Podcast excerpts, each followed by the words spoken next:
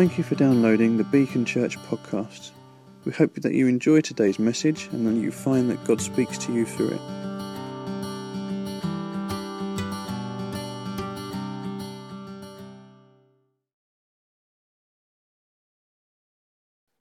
Uh, why, don't, why don't we just welcome Emma?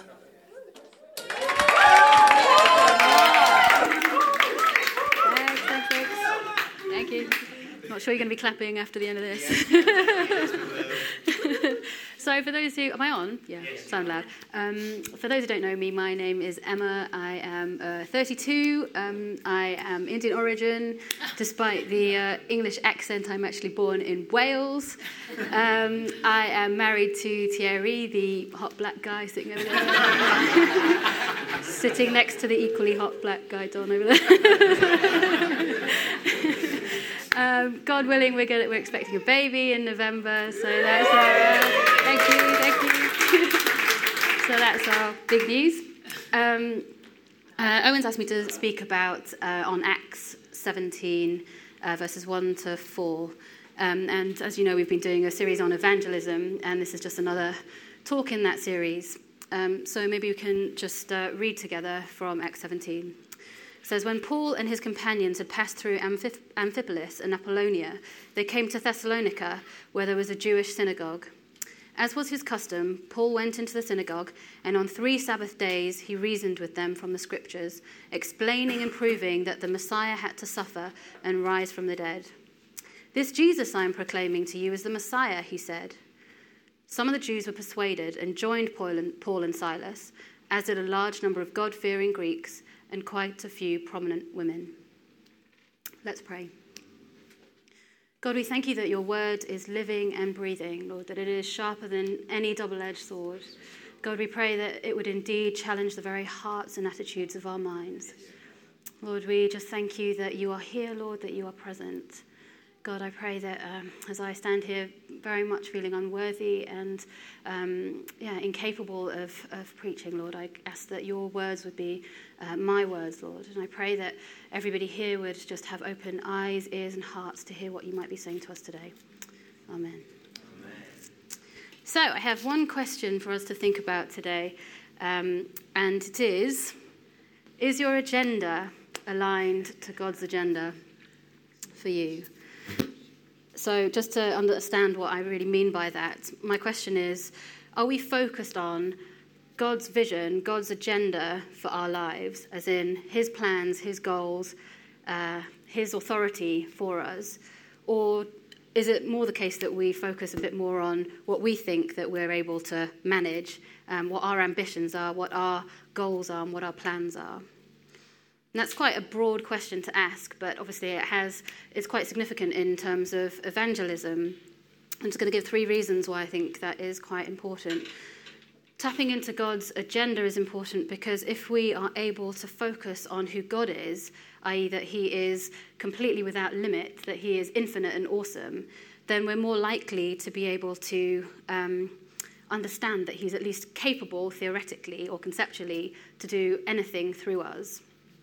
But if we focus on who we are, then it's going to limit our capabilities because we are kind of a slave to our own previous experience. So I'm 32, I haven't really achieved very much in my life. Uh, so therefore, going forward, it's most likely that I'm not going to be able to achieve much going forward. Secondly, if we focus on who God is, we're able to regain the heart of establishing the kingdom of God on, as it is in heaven, here on earth. But if we focus on what we all think and like what our own issues and our own concerns and our own kind of agendas and all our own thoughts and desires, then we're more likely to, um, again, just not really understand the fullness of, of, um, of what God has for us. And certainly, we're not going to be walking in the destiny that God has planned for us. And thirdly, that if we focus on God's kingdom perspective, i.e., what it is, what's, our, what's the real purpose of why we're here, then we're able to be able to speak with boldness and authority and in confidence of who we are in Christ.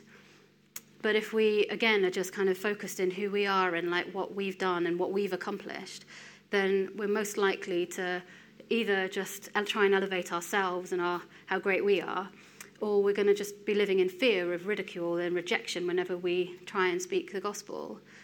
Either way, it's going to end up in a bit of trouble, and we're not going to be very, very um, powerful in what we do. So we've been doing this series of talks on evangelism. Was anybody here? Was everyone here last week for John's talk? So, for not everyone, I guess, but um, for people who weren't here, I would absolutely um, suggest that you go and listen to it on, on the internet, on the website. It was absolutely fantastic, um, and it was really challenging and quite powerful. And he really spoke about just us being a witness and what it means to be a witness. And he said that it was basically about um, stemming, it stemming from an overflowing of um, our experience, our personal relationship with Jesus, and that out of that, we have this overwhelming sense of wanting to share that with other, others, and that we need to experience the power of the Holy Spirit in our own lives before we're then able to, to share that. We're not going to be effective if we haven't experienced that for ourselves. And indeed, that's absolutely the fundamental message. He was also right in saying that you don't need a PhD to evangelize, surprise, surprise. But I think the serious, seriousness of, of, that is that we often can just think, well, you know, I'm, I'm actually not that well equipped. I don't really know enough. Um, and then it can just rule, we can rule ourselves out. So we can say, well, you know, it's not really my ministry, it's not really my gifting, it's someone else's. But actually, the truth of the Bible is absolutely clear that the Great Commission is for all of us and that none of us are exempt from that. So, whilst there's an absolutely overwhelming simplicity of the gospel, i.e., the freeing truth of his grace and his acceptance and his forgiveness, things we've been talking about already today. And that's the message that is going to transform people's lives. That's a fundament, fundamental message we're going to have to hear, and the one that we're going to have to share with others. Actually, there are genuine and legitimate questions that often people have as well. And we need to be able to be ready to try and answer those questions, or at least think about those questions when they're put forward to us. Forward to us, because often that can be a stumbling block, as you know, for people to then take that step into making a commitment to follow Jesus. So in my mind, sharing the gospel is not just just about you know what it is that I've got to say, what my experience is, and how I've enjoyed God, but it's also about just listening to what other people have to say and what their questions are and Paul was able to do this really well. He did it both. He did both really well, unsurprisingly. Um, but he did that from a position of understanding. So, with that in mind, I thought I'd just jot down a few kind of thoughts in terms of what I thought we could think about to empower us and, or to challenge us into kind of stepping up or stepping out in, in faith and perhaps improving our kind of evangelistic efforts. Um, it's really not at all meant to be a kind of me preaching to you or us going down the kind of guilt trip at all in terms of, oh, we haven't really done enough, because we all know that we fall short, all of us do. But it's about trying to just convict us gently and challenge us lovingly into, you know, just trying to, to see if there's anything that we can do better to be more effective. And the only other thing that I'd say from the outset is that obviously this is not about gaining our way. This is an obvious point, but one that needs to be said. It's not about earning our way into heaven. Clearly, it's only by grace that we are all saved. Um, but it's really about how is it that we can walk into the fulfillment of God's purposes in our lives and also help others, those people that are around us, to also walk in that destiny for us, for them. So is that okay? Great. So I have the five B's, which are the tips, if you like, in kind of um, prepping ourselves for effective evangelism. Um, the first is be rooted in prayer. So I'm really glad that uh, you just put the um, press the arrow down. Should come down. This is really very much one of my favourite topics, and I'm really glad that Owen has made a real big play for this. That you cannot have evangelism without with without prayer.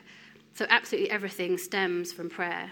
And if you think about that, that's really self-evident as well. Like you think about the greatest miracles, you think about um, healing, you think about revival, you think about salvation. Everything happens begins from prayer. And often I think we just skim over that. We don't really fully understand it. And actually, I think it's probably the greatest weapon that God has given us. It's just that we haven't fully understand it, understood it. And if you think about what the Bible says about if we have faith the size of as small as a mustard seed, we could say to this mountain to move from here to here and it will be done. But the problem is often our faith is just too small, it's even smaller than that. And I don't know how many times I've heard Christians say, and I've definitely said this in the past, where you know we've we've kind of been praying for something and we've kind of exhausted all our um, different kind of resources available to us, and so we then say, oh, all we can do, all I can do now is pray, but actually that's completely the wrong way round, isn't it? And um, really, the question, the thing, the statement we should be making is, all I need do is pray. And that's what the Africans are really good. I've, I've really experienced that firsthand in, in Rwanda where, where we've been. And like often I, someone will say they have a headache and they'll bring out their, and I'll go out and bring my paracetamol and be really helpful and say, here you go. And they'll look at me and say, well, you know, you have your way, but actually my way, I'll pray first. And if that doesn't work, I'll go to hospital or I'll go and take your paracetamol. And so we just need to understand that actually we do have that fundamentally the wrong way around, a lot of us. The other thing about being rooted in prayer is that it gives us a heart. So it gives us the right heart, as in the heart that, for, that God has for that person or for those people. So who does God want me to pray for? And are we able to tap into the very heartbeat that God has? So if we think about God, and absolutely He is, you know, all loving and He cares for my thoughts, He cares for my own desires and all the things that I have and all the things that I want and I'm interested in. But if we compartmentalize God into just that small, small God, then we're not understanding the whole picture of who God is. Our God is, I see him as kind of like the world CEO, you know, like the, the big strategist. He's, he's up to stuff, he's doing things. And we just need to understand that we need to try and see if we can tap into some of those things. And there's a lot of people praying at the moment for the situation in Israel and in Syria and um, praying about actually the things that have to be fulfilled before Jesus comes again. And so there's all these things that are going on in like on, on a world arena, if you like, that is really important that we try and think about or pray for. But he's also not just this world strategist. Obviously, he is fundamentally um, loving and he really wants to, to seek the lost and he wants to draw us all in and on an individual level as well. John 6:44 says, "No one comes to him unless the Father draws him." So, are we really praying for divine appointments? Does, does anybody do that? Anybody on a daily basis pray for a divine appointment that they'd have an encounter? I'd really just say that if you don't, I, I dare you, I would challenge you to ask. But if you do ask, then expect, expect that he'll respond.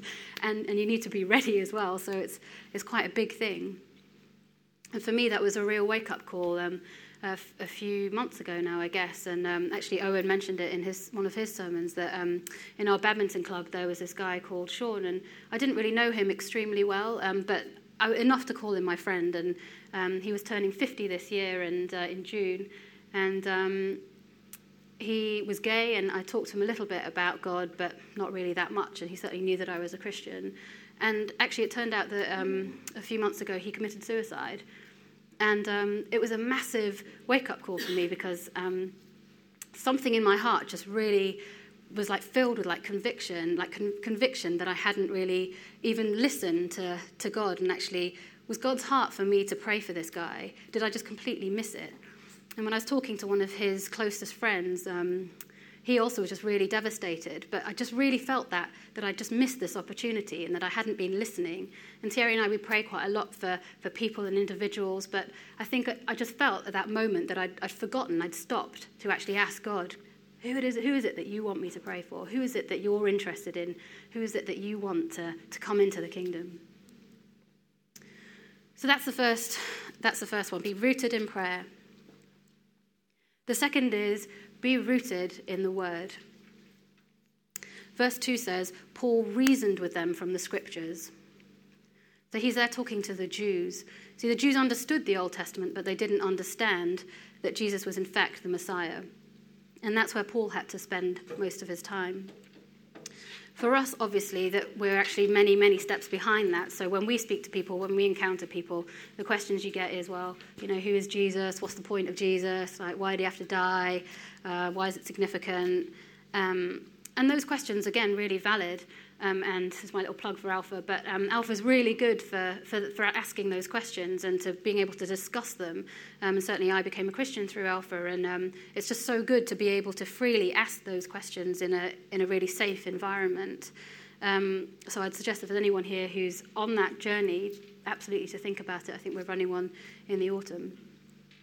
Um, but it's interesting to, to see how many people know snippets of the Bible, but they don't know in its entirety. Or when you speak to people who aren't really Christians, they've kind of been mistaught certain things as well.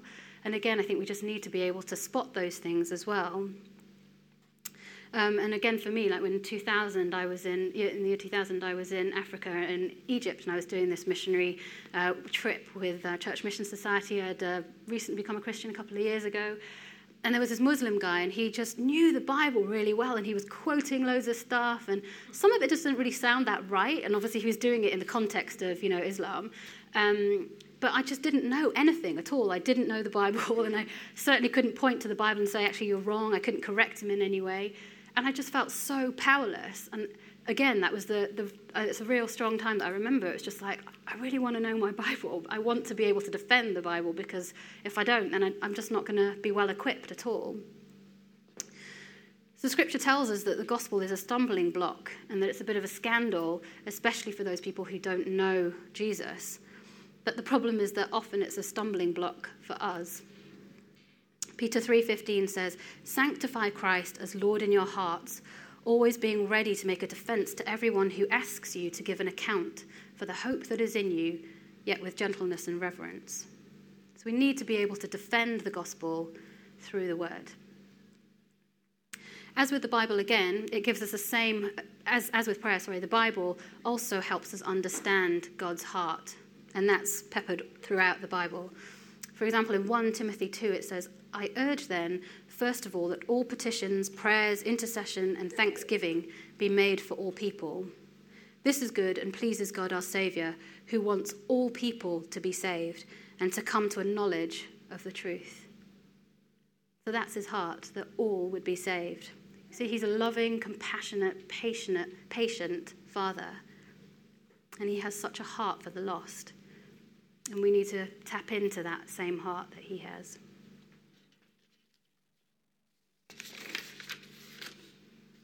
So often we can have that heart and we can have the, the bit of knowledge that we need, the very basics. But the problem is our communication, our delivery of that. So for the Bible to give life, life has to be given to the Bible. Does that make sense?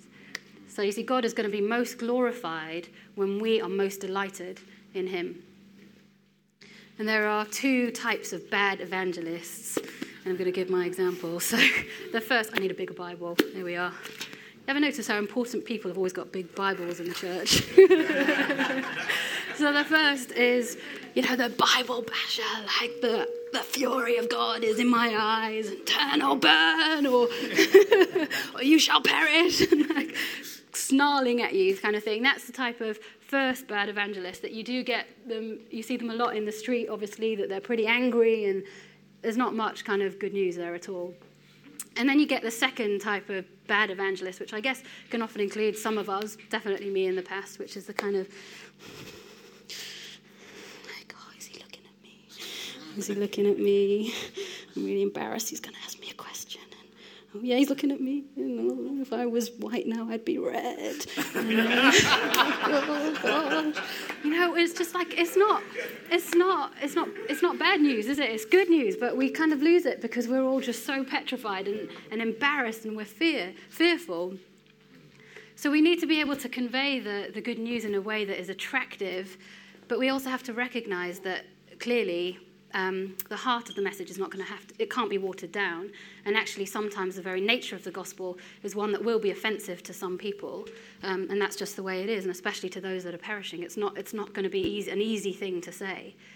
And so, obviously, it's not going to be our knowledge or our persuasiveness that is ultimately going to win them over. It's going to be the power of the gospel itself. But sometimes we just need that enthusiasm in delivering, that kind of smile on our face that it's actually good news and not bad news.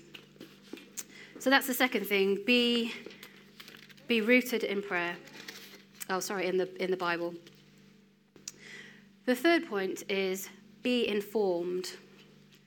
So Paul was well versed in philosophy of the day. He had studied the beliefs. Judaism was an ancient religion. He knew all about it.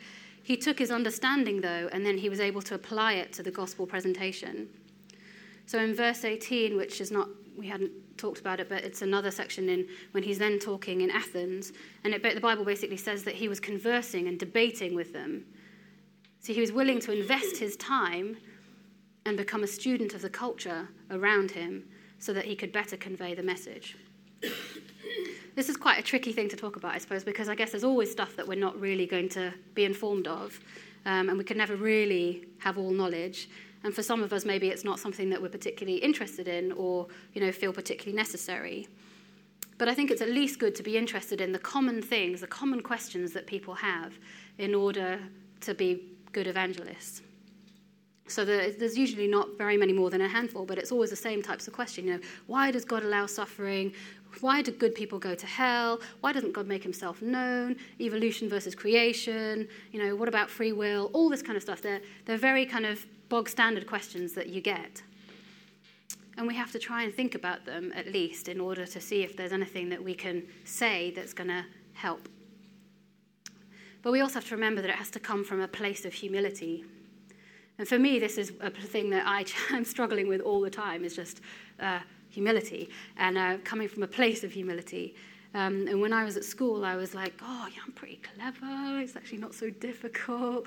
And then I got to university and I read law and I was actually at Cambridge. And I was like, Cambridge. And, um, but I was very much shot down straight away um, at how very little I knew in comparison. And we can be very guilty of this kind of intellectual elevation.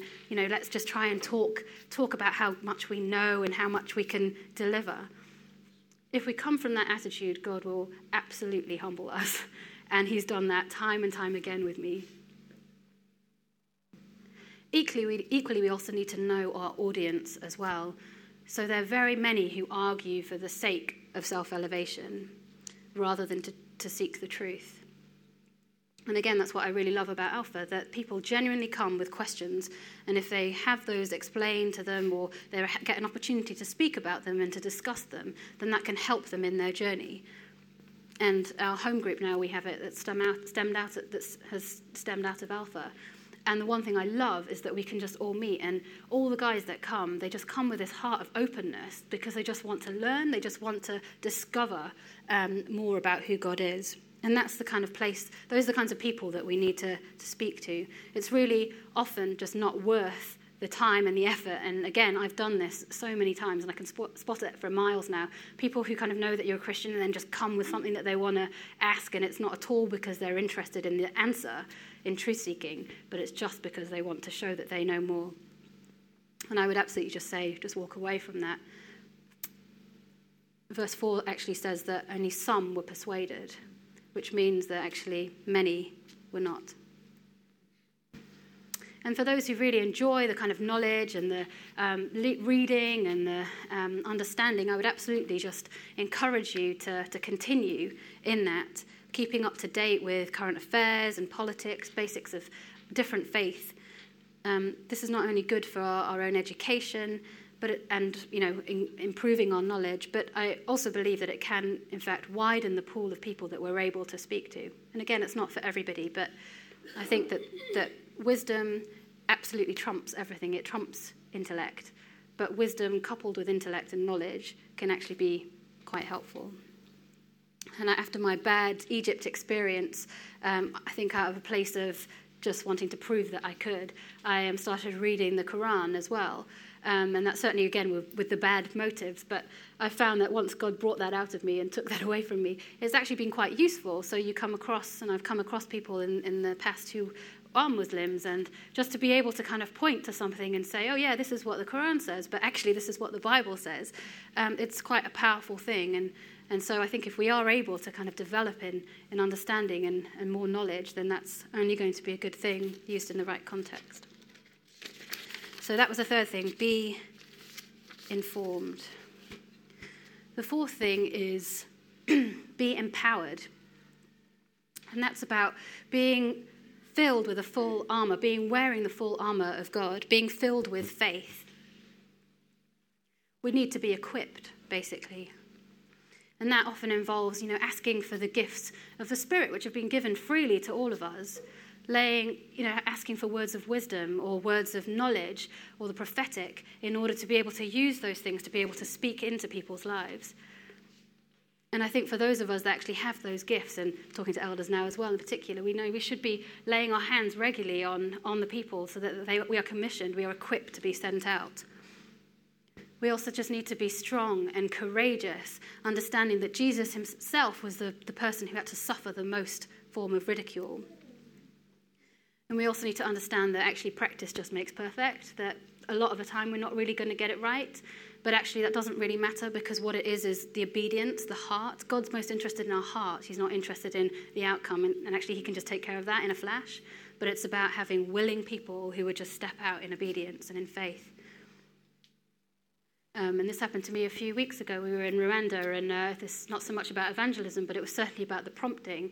Um, Thierry and I, we went to this family friends, and it was a good, um, it was a good friend of mine. We were invited to his family, and um, he, he's getting married. And um, I just felt we were just praying and like we were just around and talking to them. Actually, I don't even speak. Uh, it was all in Kinyarwanda. I don't even under, couldn't even communicate with the parents. But something in my heart just kind of prompted me, and I felt I had to say something. I was like, "Oh Lord, why do you have to ask me about this? Can't you ask someone else?"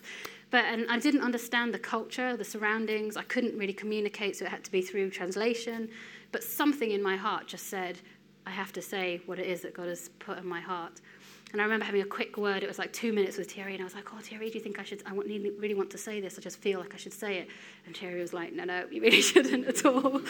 And it, but it was really good for me because it just spurred me to just like double check that I was actually right and just pray more and to just work out, Lord, is this really what you're saying, or is it just just me? Is it just about what I want to say? And I took time to pray, and you know, like when you get the, the heartbeat that's just worse and worse, and like the pounding, and you know that it's just like, oh, you have to speak out. So I did, and um, yeah, didn't really go very well at all. And um, actually, I'm not even sure what's going to happen with that friendship. I think it's probably okay, but actually, it turned up the thing, things upside down, really. And it was a really kind of painful experience in some sense because the outcome was not at all what I wanted or expected. And the only saving thing for me was that in my heart, I knew, I knew that this is what God wanted me to say. And so sometimes we just have to do that. We just have to know that it's going to be painful to talk to people. They're going to, they're going to shame us. They're going to think we're really stupid. They're going to ridicule us. But actually, if we're looking at the heavenly perspective, the kingdom perspective, God's interested in our obedience. And one day he's going to be saying to us when we're in heaven, and when we're joined with him, he'll be saying, Well done, good and faithful servant. And that's what we want. That's what we want. And finally, after being empowered, we need to be an example. So we need to find attractive ways of preaching the gospel, as we've, as we've already discussed. And in my experience, at least, being an example has been the most powerful. Because invariably, just by living as we are as Christians, it invariably leads people to ask questions. And then that can then lead to sharing my faith.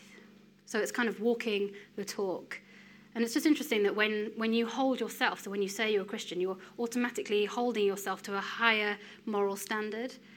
And that's when people start watching. They're watching to see, are you going to stumble? They're going to watch to see, actually, how is she going to respond? And that's why every single day when I start work, before I start work, I'm in the office and I have to pray. Because I often know my weakness. I know that I fall very quickly into slander, into gossip. Those are my two things that I I'm, i know that I, I'm weak in. And I don't have very much patience. And unfortunately, the more senior you get, you have to be patient. And I am not patient by nature. And so we need protection. And I need protection that God would guard my tongue. The Bible says, don't grieve the Holy Spirit. And that's absolutely not what I want to do. And I would absolutely say that the, um, the mission field, the hardest mission field that I've ever worked, that I've ever been in, and I've moved around quite a lot in a number of jobs uh, in a number of countries, but I would say that the hardest mission field is your status quo. So it's where you normally are. So is it in your work, in your place of work? Is it it's uh, like at your school or it's at home with the kids? It's where you are at your most ordinary because that's when you're most ugly, and that's the hardest place to to be an evangelist and to be holy. And so I've had been really blessed actually because I think God has know, knows me and knows my weaknesses. So every time I'm at work and every place that I've been, I've prayed for people to be around me so I'm accountable to them. So, and I would just, yeah, just really challenge you as well. If you have the same situation, the same difficulties, just pray for people to come into your lives to, and He'll provide them for you. So for me, like we, in, in this organisation I'm working at the moment, um, I have one person that I actually pray with pretty much once a week. And every, every week we've now started, as a result of that, more people have become a bit interested. And so we now have a, Bi- a Bible study that meets every two weeks, and there's about 30 people on the distribution list. And then we also have um, just prayer groups once a week as well, and there's usually about, about five, six people that turn up to that. So God can provide and He can just do stuff for us. But I've also noticed as well, just out of, out of just being, trying to live a life that is holy and trying to be an example, God has also allowed me to kind of be in positions where we can then kind of share our faith. And so now just the other day, the, one of the senior directors in my office said, "Oh, I heard you're a Christian. I've got this issue," and then she just asked, wanted me to pray with her, um, and I was getting up to pray, and she was like, "No, no, no, no, not pray with me, like pray for me." And so she was too afraid of that, but. Uh, but there was another senior director that also came to me and she said, Oh, I heard you're a Christian. I was like, Yeah, I'm a Christian. She said, I'm a Christian too. And I was like, Oh, I'm so glad. You know, it's amazing when you have people in high positions of, authority who are also Christian. Like, that's what we need in every kind of um, secular environment. My biggest prayer is that those in authority would be, be, Christians, and we need to be praying for them. So she said, "Oh, please, can you pray for me?" Um, so I now pray with her, and it's it's just a wonderful joy. And Thierry for me is like the biggest challenge because he lives in a way that's just so much more righteous than me. And these things that I really need help with and prayer for every day, it just comes so naturally to him. So he was um, at work, I think, one time when he was back in Rwanda, and he's very much very senior in his was very senior in his uh, his job. And I'm not sure if you've ever read 48 Laws of Power, but um, it's kind of one of these secular books. But um, one of those things is, you know, you shouldn't um, you shouldn't be you shouldn't be greater than your master. And if you are, then you know you're in trouble. And poor Thierry, I think, fell fell fell into that trap. And uh, basically, his boss was, we're actually friends with him and think he's very close to him. But he totally turned on Thierry for this particular thing. And um, it just led to like a, a, a complete missed opportunity. We lost loads of money. He was basically meant to go to Europe. And um, for some reason, this guy just didn't encourage him at all. And I think it was just deliberately because he just didn't want him to be elevated above above himself. And Thierry's response, I was so angry. I was just like, I can't believe he did this. We've done so much for his family. Like, we do all this stuff for him. And, like, how dare he? And, like, he's a genocide survivor. And we're like, oh, I'm always praying for him. And, like, you know, how dare he? And Thierry was just like this, such a calm, righteous kind of, doesn't respond at all. And like so, just through that moment, all he did, he didn't say anything to this guy. Like this guy knew absolutely what he'd done. Like nobody has to say anything. Thierry said absolutely nothing. He just lived in the normal way that he did, as like a as someone living holily, just doing his work as he should. And absolutely, this guy has to- he's never said anything. He's never apologized. But things have changed since then, and he's now just so different and just so accepting and so willing now that Thierry's a consultant, you know, to just help Thierry and just do his stuff. That's the greatest example that we can be. so, to conclude, I started with a question which was Is our agenda matched? Is it aligned to God's agenda? And the reason why I hope it's becoming more, um, yeah, it's becoming more clear as to why I'm asking that question is because we don't want to limit God's destiny in your life by walking in the smallness of your own vision. So it only really takes a willing yes for God to turn things around in our lives. That's all we need is just a yes.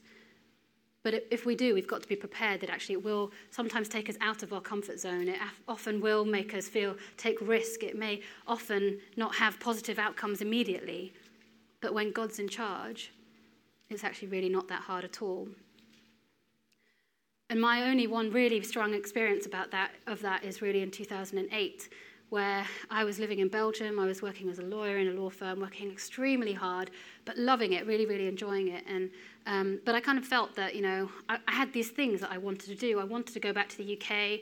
I wanted to get a house. I wanted to you know get married, and I really just wanted to settle basically. And so I really just was praying. That was the only thing I was doing that was right. I was praying that like God would uh, you know open this door so that I can get go back to the UK and settle and find a husband. That's all I wanted. Um, and, and it's just interesting how we always just try and put obstacles in the way all the time. So, interestingly, the more that I prayed, it just didn't really work out that way at all. And so God then um, gave me, I came across this organization called International Justice Mission, which basically sends out lawyers into um, different countries where they have a fun- uh, justice system, but they don't have a properly functioning one. And so they focus on sending voluntary lawyers to these places like um, Africa and Asia um, to focus on things like sex trafficking, child sexual violence, um, you know, slavery, um, land rights violations, all those kinds of things. And it was a Christian organization as well. So the very first time that I heard about it, I was like, whoa, wow, wow, lawyers can actually be useful. Wow, this is amazing. you know, you hear about doctors going to MSF and like going around the world and like nurses help saving the world and like, wow, lawyers can be helpful. This is like a complete revelation for me. I couldn't, I couldn't believe it that we, we could actually be useful. Um, so that was like the one triggering thing for me. I was like so excited about the fact that this could actually happen. But I just wasn't really quite ready to, to, to do that. It was, was too big. It was like too big a change. And I was quite happy earning my big salary and like, you know, wanting to settle. Um, but the heart was willing, so the, the, there was something in there that God had to, was working on. And it must have taken about eight months to a year almost for that kind of process to go along. And eventually I started thinking a lot more about, you know, going and working in and for IJM. But there were three major obstacles that I had, and these were really big obstacles for me. So the first one was that my parents were going through a um, marital problems, and um, actually they ended up divorcing a few years later, which is another sad story. But um, uh, but at the, at the, time, my um, my mom was extremely dependent on me, and it was not a particularly healthy relationship. But I just knew that she was really, really dependent, and so I really didn't want to leave her and abandon her for a year. But this was just in my heart. So she is a Christian, and I went to talk to her, and I said, "Oh, mom, you know, this is what I'm thinking about. Like, I think this is where God is leading me, but I just don't know what to do." Expecting her to say, "No, you can't go," um, and she just said the opposite. She said, "If you're going to go, go. Go now, because I don't want you to, you know, defer your time or whatever. Go now. So I was like, okay, one obstacle. Okay, there's two more at least, so I've got those to fall back on. Um, so I had the second obstacle, which was an even bigger obstacle, which was like my work situation. So 2008, 2009 is like the recession time, and I'd gone back to the UK to help with um, some like bank saving stuff, so um, Lloyds HBOS and some of these deals that were going on um, to try and save the banks. And um, I was just really worried that there's no way they're going to keep my job open for me, and, and during this time, they're not going to let me take a sabbatical. So I went to go and see the managing partner in, in Brussels, and I was like, So this is what I'm kind of thinking. What do you think? And he just looked at me like I was a complete idiot. Like he was just like, What the heck? You want to actually give up your job? You want to not get paid? And you want to go? And I was like, I was like, yeah, yeah. Um, and I think I just remember him saying something like, oh, um, wow, I'm quite challenged by that. Uh, let me think about it. So he just kind of went off. And a few days later, he came back and he said, oh, yeah, we've had a partners meeting. And uh, actually, yeah, you can go. You can go. We'll keep your job open for you. And uh, yeah, come back in a year, come back by then, and then that's fine. So I was like, oh, mom, two obstacles gone. But there is a third. And my third was the financial situation. So actually, this wasn't really a great financial. This wasn't actually that bad. But for me, it was. I worked it out because it's an American organisation. I'd have to go and do training in America. I'd then have to go and like go to Africa, and it was Rwanda, and I had to, um, you know, pay quite a lot of money. And I worked out voluntary job, probably cost me about twelve thousand euros, something like that. In truth, I had the savings, but it was probably the ma- vast majority of my savings. So I was like, oh, Lord, really? It's a lot of money. Um, Anyway, then a few days later, the, the, partner, same partner came to my office and he was like, So, this is a voluntary thing. It's a voluntary thing you're doing. And I was like, Yeah, it's a voluntary thing. Oh, but you're at least getting your expenses paid for. And I was like, mm, No, I'm going to have to pay this for myself. And then he was like, Oh, pay for yourself. And I told him how much it was going to be, and he was just absolutely gobsmacked. He came back a few days after that and he said, Oh, well, um, it turns out that the, um, th- so they do this matching scheme. So you do give like, you, you um, raise 500 pounds, 500 euros, and then they'll match 500 euros, but the maximum is 500 euros. So he said, well, we know there's this matching scheme. Uh, we're going to give you 1,000 euros. And I was like, wow, thanks, that's really kind. And then he said, yeah, and then also the other partners, there was 10 of them at the time in my department. He said, yeah, the other partners and I, we were talking, and we were just really shocked at what you're doing, but um, yeah, I guess quite challenged. So each of them went into their own pockets. Basically, I looked in my bank account a few days later, 4,000 euros extra. For me, I've seen a lot of miracles in my time, like lots of healings, but this probably matches some of the, the actual physical healings. Like uh, rich people giving freely their money is uh, doesn't really happen. Um, but anyway, this is a very long story, a long winded way of saying that eventually I went. And actually, through that experience, God has really changed my life. And it was such a feeble yes. That's all it was. It was one silly act of just, yes, Lord, I'll go if that's where you'll go, if you're sending me. I'm willing to go where you're going to send me. And it really changed my heart for the poor, for widows, for orphans. It changed my heart to really pray for worldly affairs and to see faith change through people and through prayer. And it also gave me this ability to, to share the gospel in a new way. And, you know, like in Rwanda, it's all, everybody is really, really hurting some way or another about the genocide. So it's either that they're perpetrators and they're just afraid, or they are um, survivors who have suffered in the most atrocious ways. And for the survivors, you know, you would have heard these stories about um, people being being told in 94 that they should just go and like get seek refuge in churches. So they would all go and there was one church where there's um, a church that could comfortably seat about 300 people and a thousand people crowd into this church men women and children. And the pastor says go go and go and like look after be, you'll be safe there and then this very pastor is the one that then goes and tells the militia that this is where these people are. And in the space of eight hours or something, all these people are slaughtered in the most, are butchered basically in the most atrocious way. Women are, are raped, um, infected with HIV. It's just the most atrocious things. Now, preaching the gospel and saying, oh, great, how Jesus is and how wonderful he is, actually, they've heard it before, probably from that very same pastor. But for me, what was the most powerful thing was actually being able to just be be, be Jesus to them. Be somebody who would actually just love them and care for them and want to pray for them. And, you know, we've got this kind of um, perception from uh, in the West, in Africa, I suppose, of just being quite promiscuous if you're a woman, and um, and so just being able to just say, actually, no, you know, I haven't, I haven't really slept with anyone before, and yeah, I'm still holding out for my husband, or you know, just being able to to just say, you know, yeah, I love Jesus, so this is this is why I'm doing this, and this is why I'm giving up my big job in in Brussels to come and like be a volunteer. And I noticed that those were the things that then led people to want to follow Jesus because they saw the very little that I had in, of Jesus in me. And actually, when I came back, I also wanted to share my experience as well. Um, and I just learned so much. You know, you go these places and it's just so common. You go there and you think, oh, I'm going to save the world. I'm going to save Africa. I'm going to save Rwanda and all these people who are suffering. And again, you know, God humbles you and you just end up being, learning so much more. And, and I just learned so much. But I started coming back to this law firm and I gave a talk. And normally you go to these talks and there's about five people that turn up. And actually, there was people just standing. They were all just really eager to hear what, what I was up to. Um, and I started speaking a lot about justice through IJM, this organization. But I found that over the time as well, now God's opened up doors for me as well to kind of speak about justice and not just about justice, but to professionals in the city um, and things like that. And that's just been a really wonderful opportunity for me. And I'm not saying this at all to elevate myself or to tell you how great I am. Absolutely far from it, if you knew me. Oh dear. Um, but my point is that, you know, God can turn our lives upside down if we just have this one act of obedience and the shift in rather thinking about me and what I can achieve to what can God achieve? What's his agenda for me? And I pray, and Thierry's prayer, prayer when we pray together is that we would only ever walk in the destiny that God has for us. Matthew 9:37 to finish says, "The harvest is plentiful, but the laborers are few."